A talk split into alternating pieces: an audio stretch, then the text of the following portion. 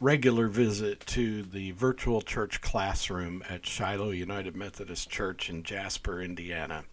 This is the classroom where we take on challenging studies over the internet so that you can join us wherever you are with whatever device you choose to use. And uh, uh, it's also a classroom in that there's a corresponding group on Facebook that you can join and you can be a part of the conversation.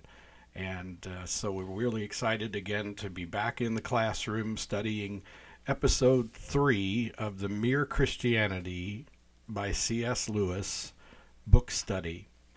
And uh, this is going to be a look at book one, chapter two.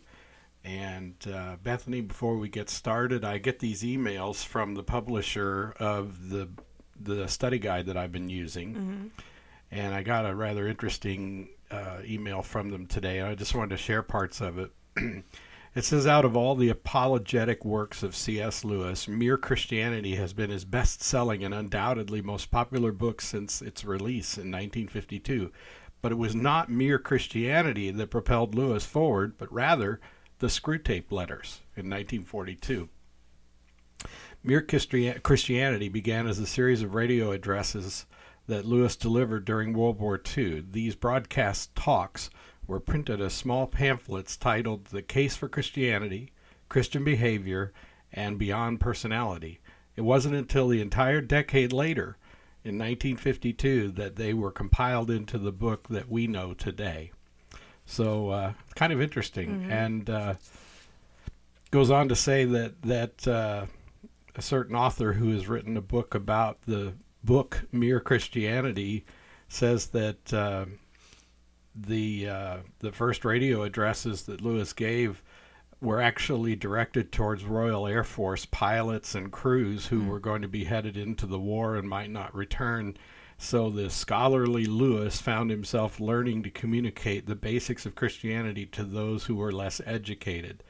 And that skill came in kind of handy as he began to address the masses on the radio. So that's pretty Well, interesting. And that kind of adds to like like I said that I thought it was interesting how he was saying like we kind of like we have to believe in a moral law that that exists because if not then we can't really say that the Nazis are that the Nazis were wrong or which Yeah. so that's kind of interesting if that like if originally he was talking to RAF pilots right. because they might be needing to hear that as they're flying over France and Germany and fighting against other humans. Now, ironically, the book was panned by most of the critics and contemporaries of Lewis in the days that it was written.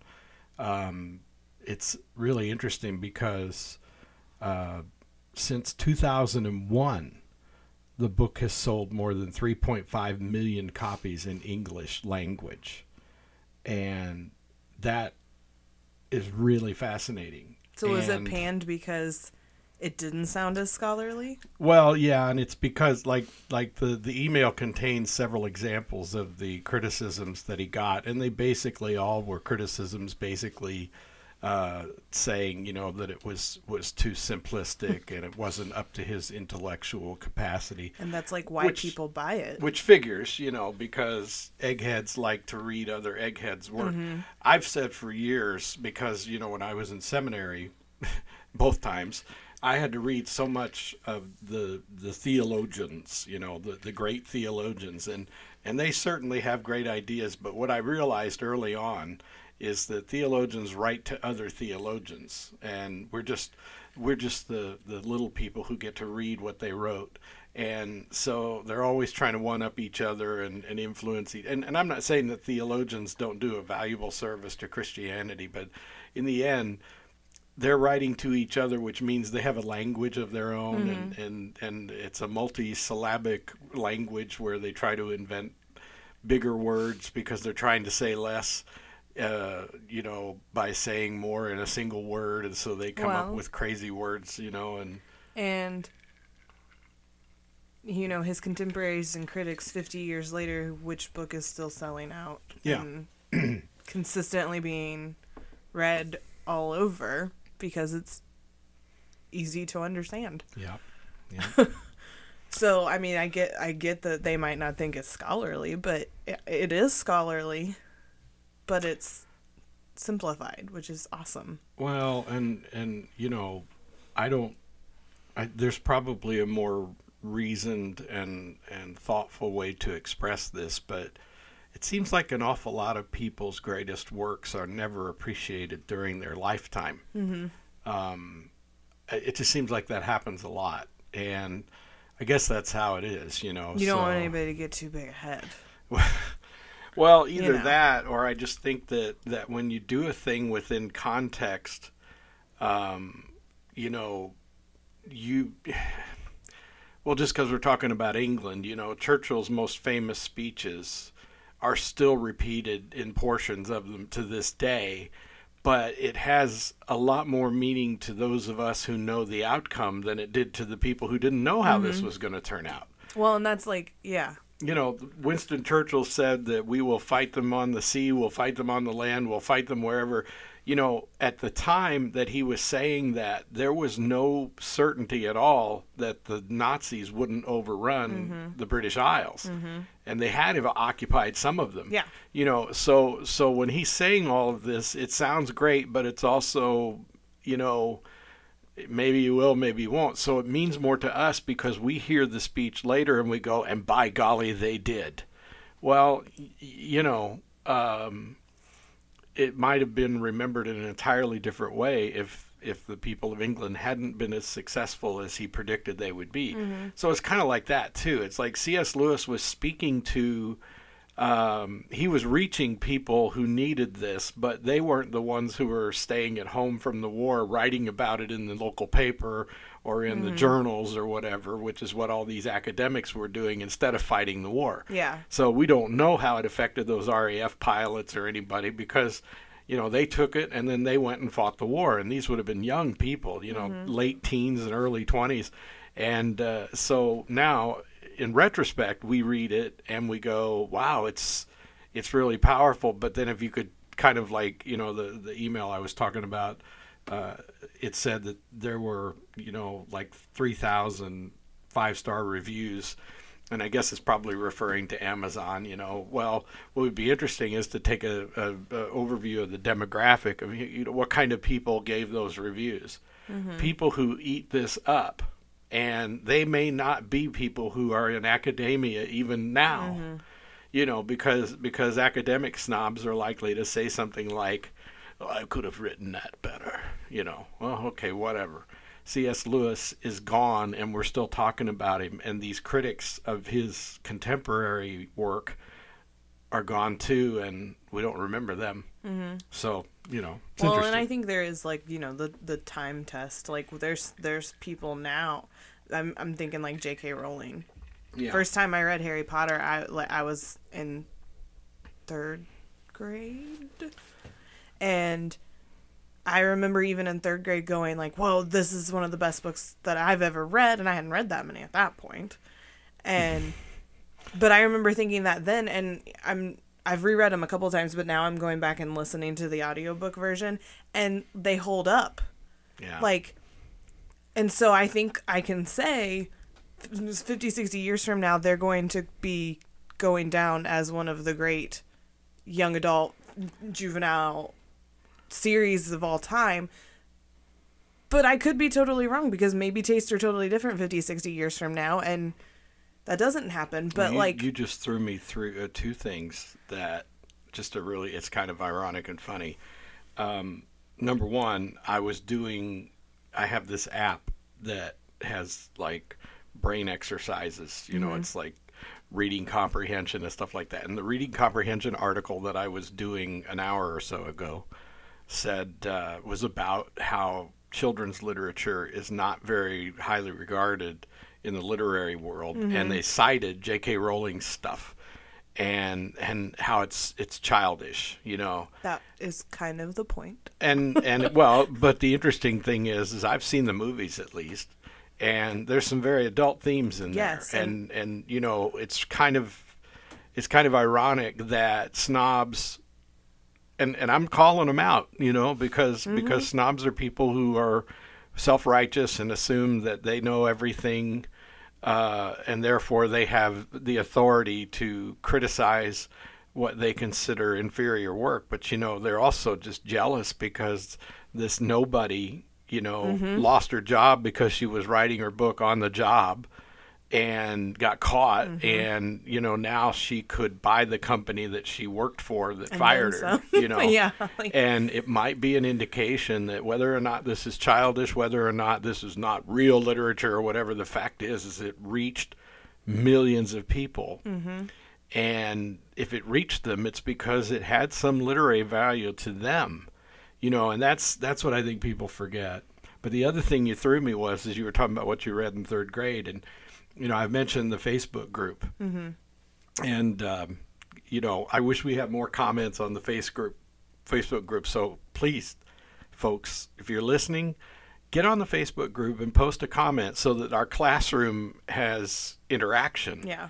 instead of you sitting there wherever you are you know in your car on your lawnmower in your house or you know whatever listening you know which is wonderful. We're honored by that. But at the same time it's so fun to read your thoughts. And and uh, we have a contributor who who sometimes uh, just blows us away with these great comments. But it was really interesting because this particular contributor happened to mention that in third grade, um, this person tried to read the space trilogy and you know gave up after getting to the third book. And I'm thinking, third grade, man, you rock. Yeah, because because I started listening I and I liked the space trilogy, but I haven't actually finished it because I think I need to read them in hand because I started listening to them and it was a little too much for me listening. yeah.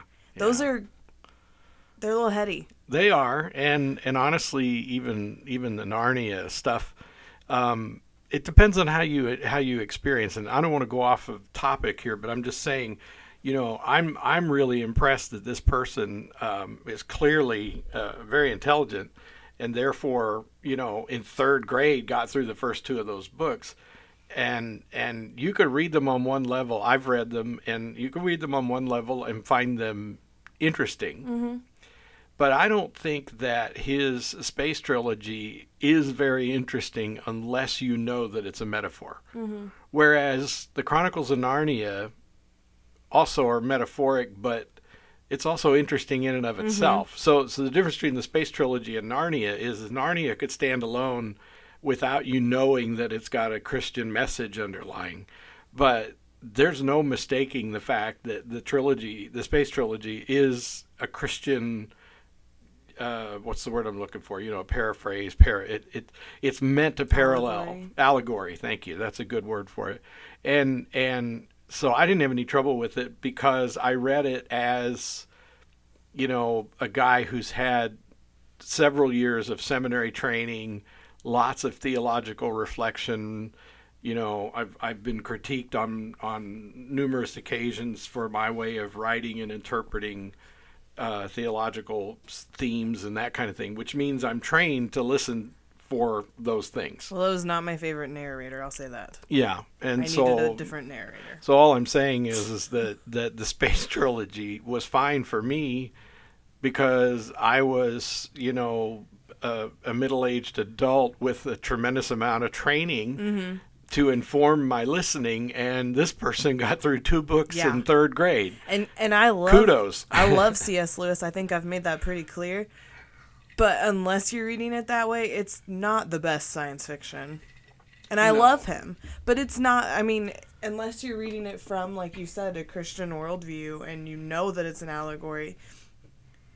As quality science fiction goes, it's probably lower on the rung. It it is. But- I- and that's I okay. agree with that. That's It- okay because he also wrote plenty of other amazing stuff. and that's like I said, that to me that it's a great way to compare and contrast because the space trilogy is trilogy is wonderful if you know that that's what you are getting is an allegory, whereas Narnia you can just enjoy It's- it. yeah. you can just take it as it is. Yeah. You know.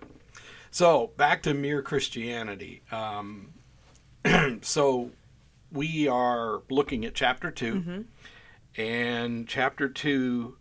Um, well, okay, so so I'm I'm trying to kind of develop a style here with you. I'm I'm sort of going to be the the moderator, and you you know I'm going to do play by play, and you can do color. You know, however you want to put this. Okay. I don't want to be the color guy. I know we're always griping about the color oh. guys on the football Can we just games, both but be the play-by-play? the color commentator. I think they they actually stopped calling them color commentators. They call them analysts now. Analyst, Right. Which which okay which fine. is cute.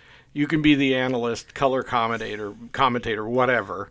But what I'm really driving at is is that I thought it might be good. So why don't you give like just a twenty thousand foot view of chapter two, like like you know Okay. s- set us up for the questions. So in the first chapter, we get kind of this overview of whether or not there is this law of nature or this moral law, hu- laws of human nature, that is a guiding force, and and he gives some arguments about like why it's not an like animal instinct, which is going to come up in this again, and like he gives some arguments about why it probably should exist and does exist.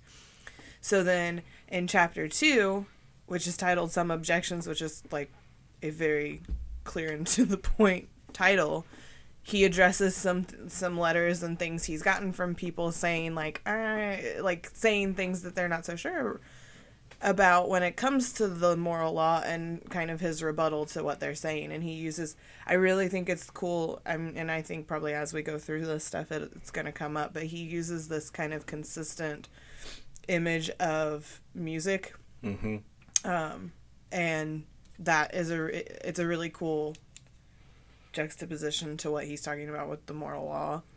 Um, as an example of like why it is a thing that needs to be happening and why it isn't some of these other things that people are calling him to task over um, so yeah he gives there's just like a couple of All right, so let's look at uh, the first objection. Is it isn't the moral law a law of human nature just as innate or inbred as herd instinct? And what are some of the herd instincts that Lewis makes note of? So he talks about how like like herd instincts refers to any of those like so-called animal instincts like and I think it's interesting the ones he says because I wouldn't have thought of them as herd instincts, but I guess like when I start to think about it more it makes sense. So he says like um, mother love or like um, an instinct to get food or an instinct for reproduction. Those are all herd instincts or like um, he even mentions like an instinct to help another person is a herd instinct because if we're animals in a herd, like our instinct is to keep the herd safe. Mm-hmm. Um, and so those are all like groups, uh, like like keeping the group well. Driven by impulses or desires. Yeah, and and impulses or desires to keep the group whole. Right.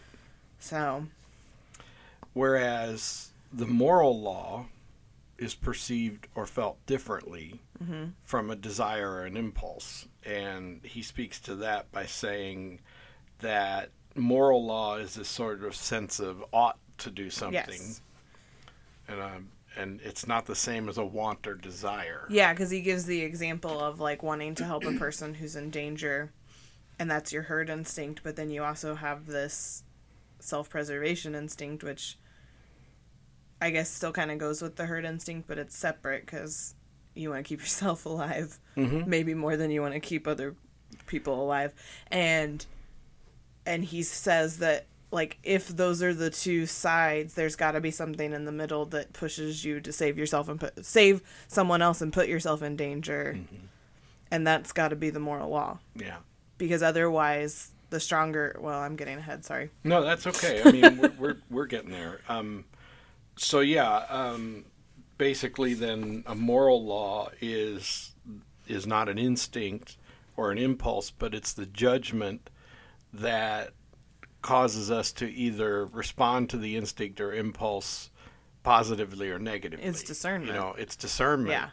You know, your instinct says run away from the burning building, but your moral judgment says no, there's someone in there I, I need to help, yeah. and so you you ignore the instinct and go and that's a moral that's or, a, you- or you at least let your judgment and discernment lean you toward one instinct or the other. right and and the moral law is actually that judgment not mm-hmm. the outcome Right. Yeah. So that that's what he says. So then using music as an mm-hmm. analogy, how does Lewis distinguish the moral law from an instinct? So he talks about sheet music and how sheet music tells you like when to play certain notes on the piano.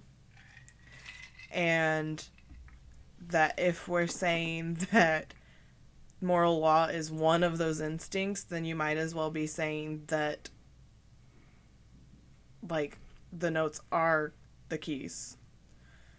I, I don't know if that mm-hmm. make, if I made that clear. Yeah, not, an but- instinct is like one note on a keyboard or a note on a piano. And moral law is like a sheet music. Mm-hmm. Like it tells us what to play. So the moral law is telling you not which the key actual, to press. Like it's the sheet music. It's not the keys on the keyboard or the specific notes. So an instinct is not right or wrong in and of itself any more than a key is right or wrong. And yet, even an untrained musician can tell when someone's playing the song and they hit the wrong note. Mm-hmm. So, you know, you can be sitting in church listening to the fabulous musicians we have at church, and you know when they made a really blatant mistake because it's just screams at you, mm-hmm. you know, and that's not the note's fault. It's because somehow the law that's on the page wasn't followed Right. either by accident or decision or whatever. Although I have a certain favorite kind of music, um, not music, but a, a certain style of music I really like that that uh, uh, you know it's called dissonant. I I love like Vince Guaraldi I knew you were gonna say that. because he he makes so much of his jazz music includes dissonant chords. and for those who don't know who that is, like all of Charlie Brown music. yeah, Charlie Brown Christmas. dissonant All chords sound good even though there's always one note that's wrong Mm-hmm. i don't know what that has to do with this discussion i really am tempted to try to make something of it Because the But I sheet don't think I music will. is the law. yeah I don't know. so i don't know maybe maybe I'm not a just, musician, maybe don't- you know maybe it's a slight bending of the law you Yeah. know that still produces harmony but a dissonant harmony Mm-hmm. but i love dissonance in music because it's still harmony and yet it's fresh and different and i think that's what i like about it and i think that if, if there is a parallel in life it's just that not all dissonance is bad Yeah, I was about to say I think a little dissonance in life is you a know good thing. it's not really a problem Because if, if all of us in the church don't see things the same way Well, and there's it there's still makes i- good music there's a night like a, a an idea in psychology called cognitive dissonance and it's when something that you have like stuck in your brain that's like a schema for you hmm like it's something that's very pivotal for you doesn't match up with something that happens in in the world around you. That's cognitive dissonance and sometimes that's a really good thing because your schema might be wrong. And so when something happens in the world around you you kind of have to rewrite that schema and that's not necessarily a bad thing. Yeah. So dissonance in in life is not necessarily bad. It can usually help you yeah get and, more on track. and and on a real you know sort of ethereal level i i think that it's like a mosaic or a tapestry yeah it's really okay if everything doesn't match up perfectly because it creates a certain harmony of its own. Mm-hmm. That's that's what a dissonant chord does.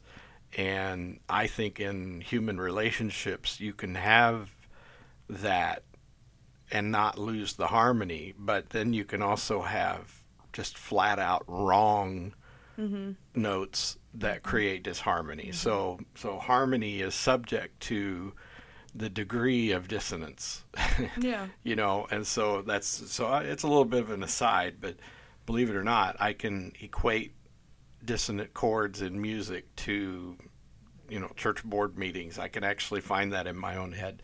Okay, so another way to make this distinction is by supposing we had two opposing instincts, but no inner moral law. So, according to Lewis, what would determine which instinct would be followed? Well, see, that's where I started to get ahead of myself a little. Mhm. So he says like if the if they're in conflict and we don't have this moral law in between, then the stronger instinct's going to win, which like in the case of choosing whether or not to save a drowning man or save yourself because if you go into the water you're putting yourself in danger.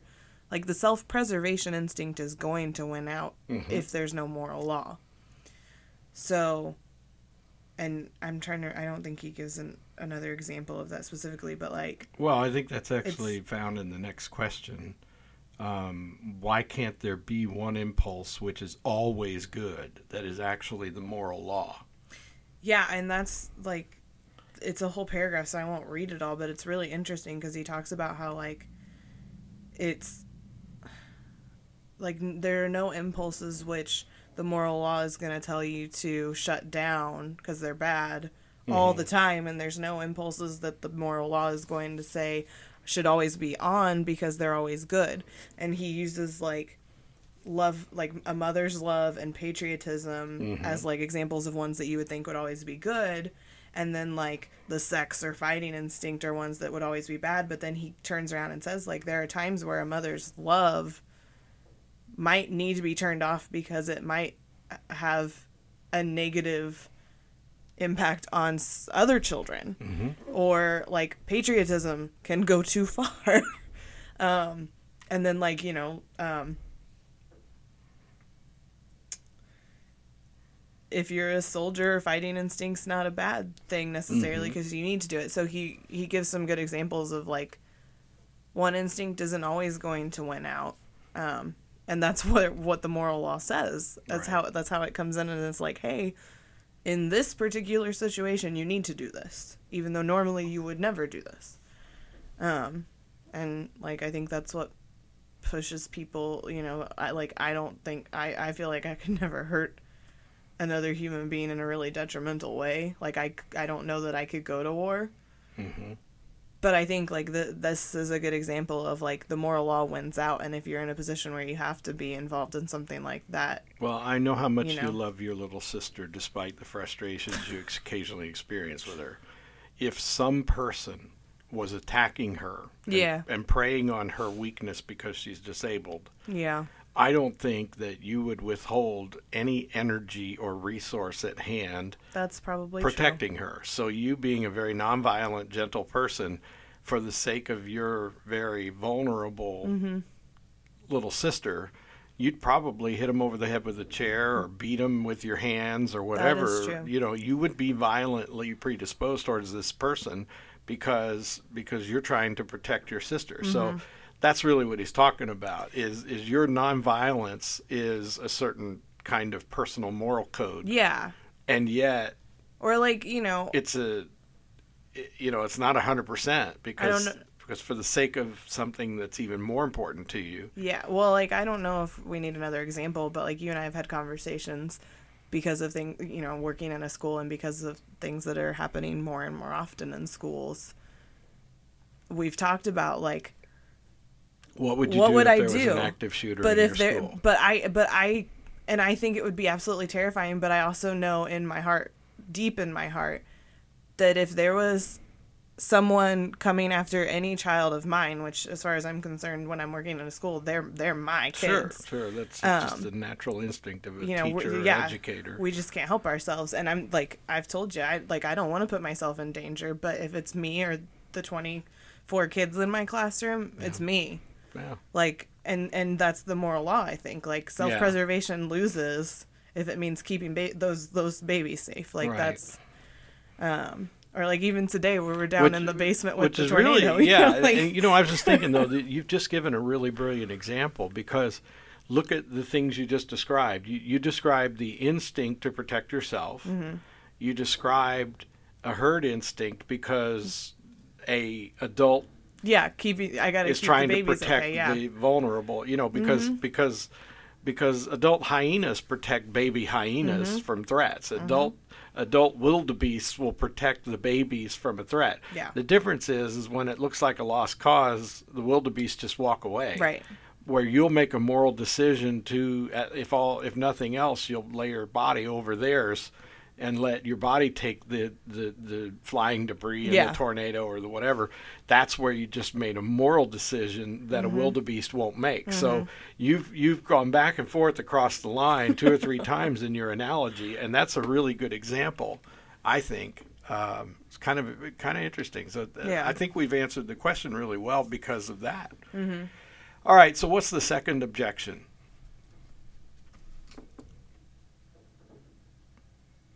Oh yeah, sorry. I was still looking at the other paragraph because he he talks about the music again. Oh, okay. Sorry. No, that's okay. I just thought I'd jump on. Um, so the second objection is about like, um, Is it moral law something. simply a social convention? yeah, sorry, it's it's about social conventions. So moral law, he he's saying is the objection is is that people would argue, and Like that you've been taught. we hear this argument in the news Oh, today. The argument is is that that I mean it's it's in the news. I, I'm not really intending to make this about that, but you know, a couple of weeks ago we were talking about the United Methodist Conference, where they were trying to decide what our moral responsibility is regarding homosexuality mm-hmm. and so forth. And it really came down to, well, that's a learned thing. Some people were arguing that the reason that Christians are opposed to it isn't because God is opposed to it. It's only because they've been taught to oppose it, you know. And then the argument from the conservative side is, is well, no, that's not right. The Bible is pretty explicit about that. And you know, but the fact is, is both parties in, in this argument. Of course, there's many are many in the middle, but but the the extreme views in this in this particular debate both hold that they're right and they're convinced that their interpretation is morally sound. You know, um, that it's immoral to reject a person in any way, shape, or form because that's not Jesus. He wouldn't reject.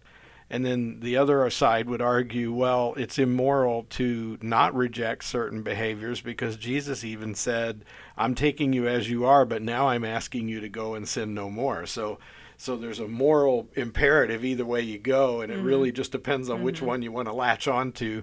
And so that's kind of the argument, you know, is there an absolute moral law? Yeah, And so that's uh, yeah. yeah, and so people wrote to wrote to him and said like, well, isn't it isn't it just something that's taught to us? Which goes back to the nature nurture thing. I think, like, are we born with an inherent moral code, or are we taught a moral code? Well, so what are And- some of the inherent uh, moral codes that you've learned from your parents? and this Oh, is a general man. question, but then you happen to be talking to your father, so it's I don't know. be careful what you say, right?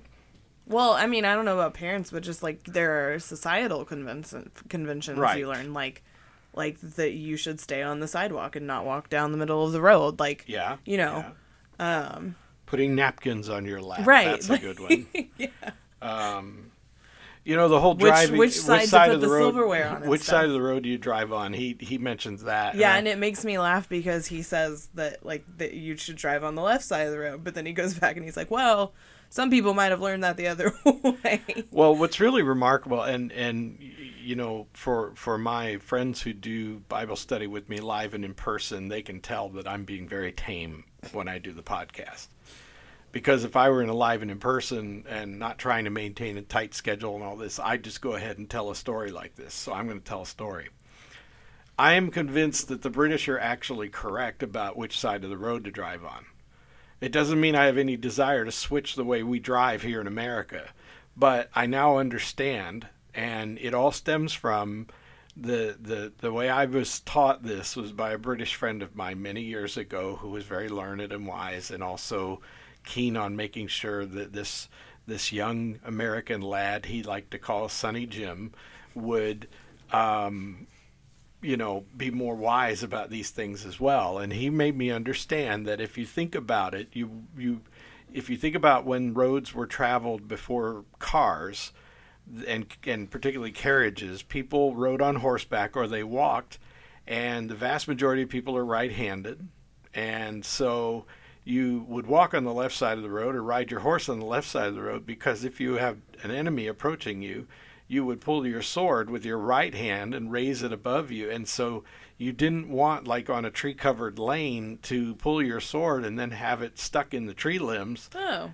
So if you walked on the left side of the road or rode on the left side of the road, you were pulling it to the place where you had the most likelihood of you know, being able to draw your weapon and protect yourself or defend yourself. And, and this was just one argument that was given, but there was a lot of logic to the fact that people driving and, you know, and the funny thing is, is like if you look at airplanes or locomotives or boats, the captain's seat, the driver's seat is on the right side except our automobiles. And and so there's something sort of subtle underlying our our culture that yeah, says because we ditched the Brits. so that's and and honestly, if you look at nations where they drive on the right side of the road, like we do, they all have one thing in common: they were disrespecting the empire.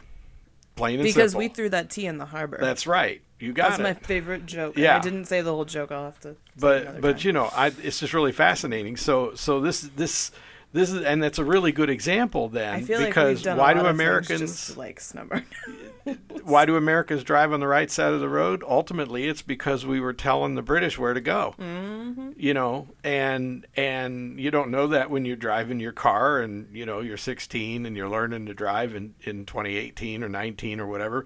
But that's that's really the origin story. Is that whether the British were right or wrong? The, the fact is, is we in America drive on the right side of the road because it's the opposite of the way the British did, and we kicked them out of here. And so, if that isn't a perfect example of a learned, you know, sort of sort of thing, you know, a convention. Maybe my attitude toward the British is learned. Actually, I think they're wonderful. I love the British, and and I I would love to spend a great deal of time in England, and and you know the. Uh, in, in the grand scheme of things, the that we owe a great deal to England, and and uh, you know that's all I'll say about But that. I think it's really funny. He gives a funny example where he's talking about how like we all learn multiplication tables in school, yeah, and but if you're a kid growing up on like a desert island or even like just a really remote nation, like you know, in any remote place where maybe that's not as important to your life, uh huh, then that's not a that's not a like a human convention. right, Somebody will say, "What's three times three? and you're like, "Oh, what are you even talking about?" Because it's not something you've learned, so it's not a human convention. Even though, if you talk to pretty much any adult in the English-speaking world, and you know a lot of the other parts of the world where people do math, they and, know what and it is. yet, And yet, the person growing up on the desert island could make three piles with three coconuts in each pile Yeah, and conclude that they have nine. but they couldn't like You know, memorize. the- right? But they wouldn't learn the, the Multiplication multiplication table. table. Yeah, I, I get it. That's that's fascinating.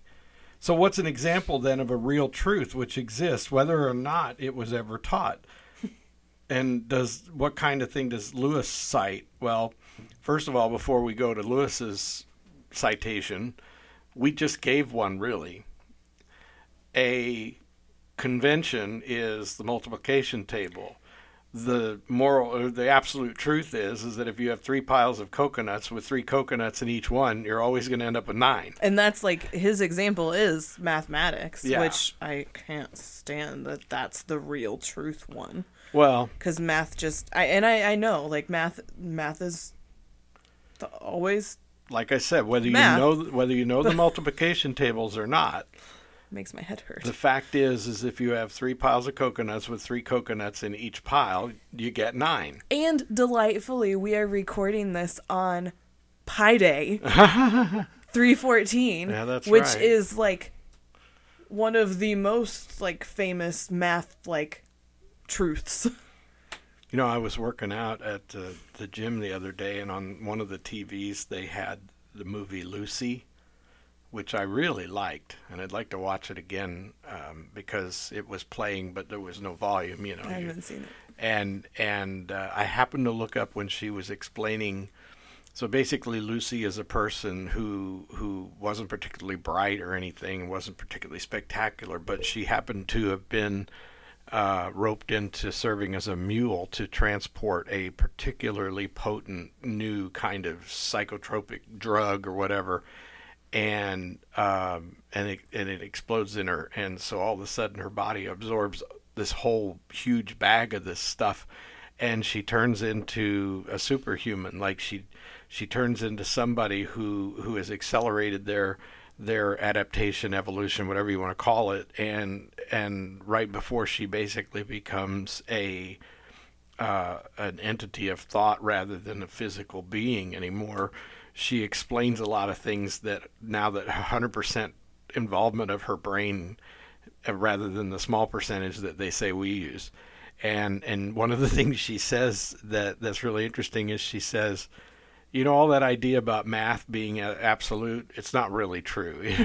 And she argues that basically that there are um, that time is the absolute. Mm. that that math is not the absolute it's time because if you speed time up then things that don't appear at a certain speed are highly visible at another speed and vice versa. You can see a car go by because you see it in real time and it takes it several seconds to go by. But if you speed up time, it's like it never existed. Mm-hmm. And so she was just saying that time's the only constant. So I, I don't know. It just I, it, that is completely irrelevant. I just thought it was fascinating, mm-hmm. you know, and and it's a great thought exercise. So what was a example that Lewis gave of a real truth? Math. Math. So we covered that. Mm-hmm. Okay, then let's just jump right ahead. What, what two reasons does Lewis give for the moral law being a reality and not a convention?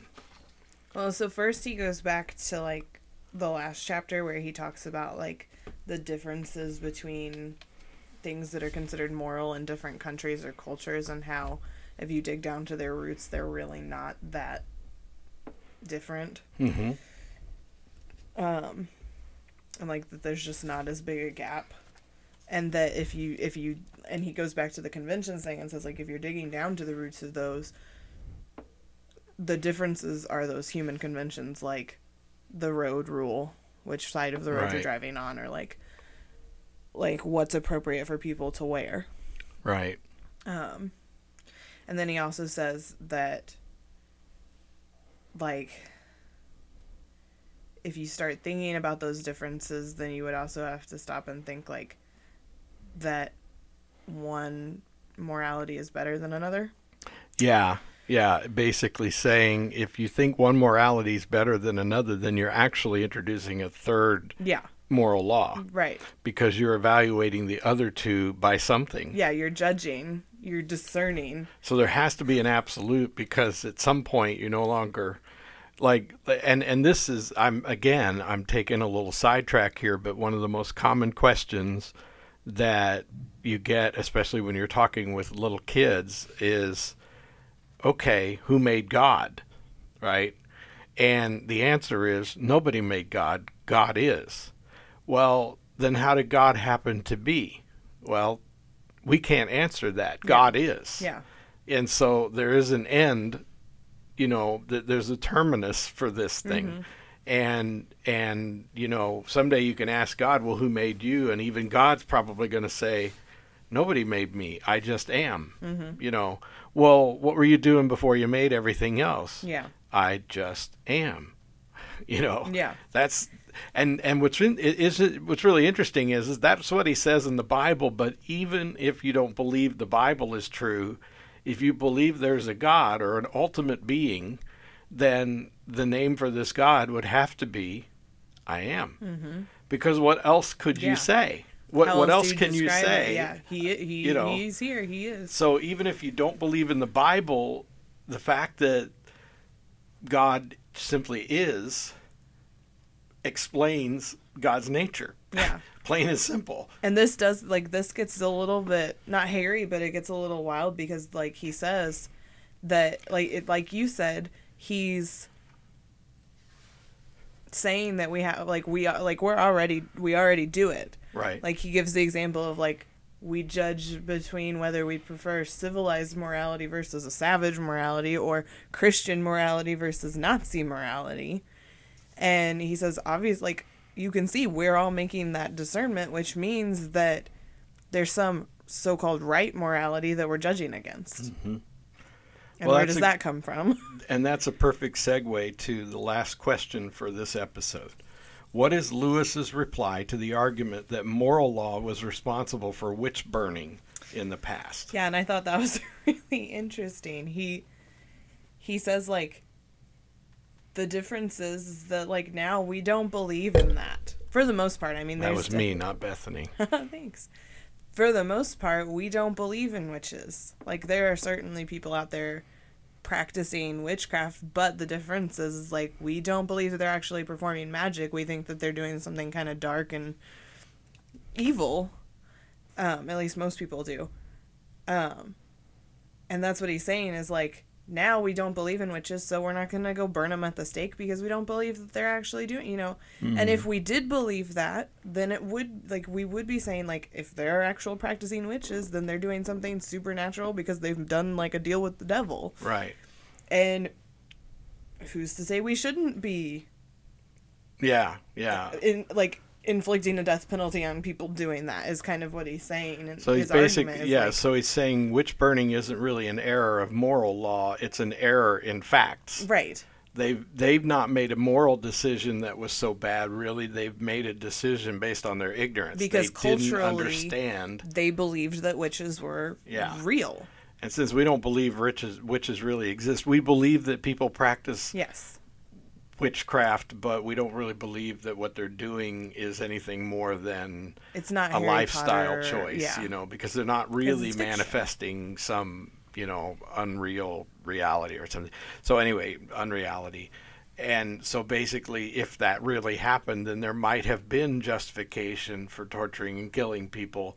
but they weren't doing it because now my only argument to him and i don't i would love to have this conversation with him there's a whole lot of evidence like of the burnings and trials in america i don't know about in Yeah, england but in america there's plenty of evidence that it was like neighbors being horrible to each other Yeah, I mean, if you really wanted to argue about burning witches as an as an issue of moral law, if anything was a failure of moral law, it was the fact that people made immoral or amoral decisions about how to apply it. Yes, like they You were know. because there was a lot. I mean, there's so much evidence, and this is don't make don't let me go off on a tangent. But there's Well, so know, but like there's so much evidence that You find out that that many many know, of these women and even some of the men that were if this family experienced a major or- catastrophic loss, you could take control of their property because you know. well, they- there's they- that, but also just know, like just- anybody that was a little bit outside of the norm of society. yeah, So some like you know just just someone who might have been suffering mental illness. yeah, Someone who just was quirky. yeah. like they if if people if the people in charge didn't like them and Well, i'd say that's a moral you, thing Could you imagine? I just this just dawned on me, and it probably won't be anything all that profound to you. But I was just thinking, could you imagine during that particular period if somebody was some sort of autistic savant? oh they'd be burned Because on one hand, they're saying and doing things that are remarkable. Because they can just tell you how many toothpicks fell out of the box, like Rain Man, right? And yet, a regular person who doesn't have any comprehension of what's really going on with this person would say, "How could you possibly do that if you're not possessed by a demon or something?" and history has shown us You know, like eh, not even just in the witch trials but history has shown us over and over again that probably a lot of people who were put to death or seen as like fringe society members it was because they were dealing with things like this yeah, So, I another aside, there's this thing like there's a lot of argument going around that like we're we're overdiagnosing autism and ADHD and things like that.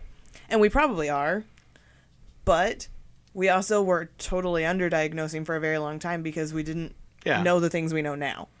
So, yeah. I I don't ta- I don't have a side on that, Mm-hmm. but I do agree that on one hand, you know, if there's a market, then there's going to be somebody trying to exploit that. Right, which I think these are all moral things too. But I Like, also think that there are a lot of people out there who are just gl- uh, just glad they have an explanation for what's going on with their kid. yes, You know what I mean? Yeah. And and sometimes an because explanation unknown is doesn't fearful. Like it's scary. like like the one thing I would hate to see, and I believe I've witnessed this even before you became the professional with kids, but but you know somebody is so desperate for an explanation for why their kid acts the way they do that they'll also desperately choose to over medicate them and then just pretty much turn them into these you know Zombies. zombies.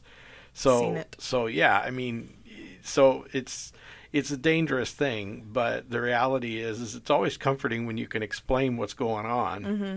But then you have to be reasonable, and I and I think that's a perfect way to kind of wrap this part of the conversation is is just like your analogy of protecting the kids at the school. This analogy or this reality is basically a case where you're crisscrossing the line, where you're looking for an absolute, but you're also trying to make a moral decision and and you know sometimes it's a process of experimentation Mm-hmm.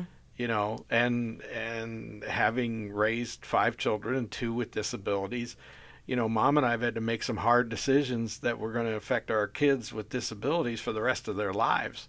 And it was equal parts of facts and moral things. Like like we can do this because if we don't they'll die. Mm-hmm.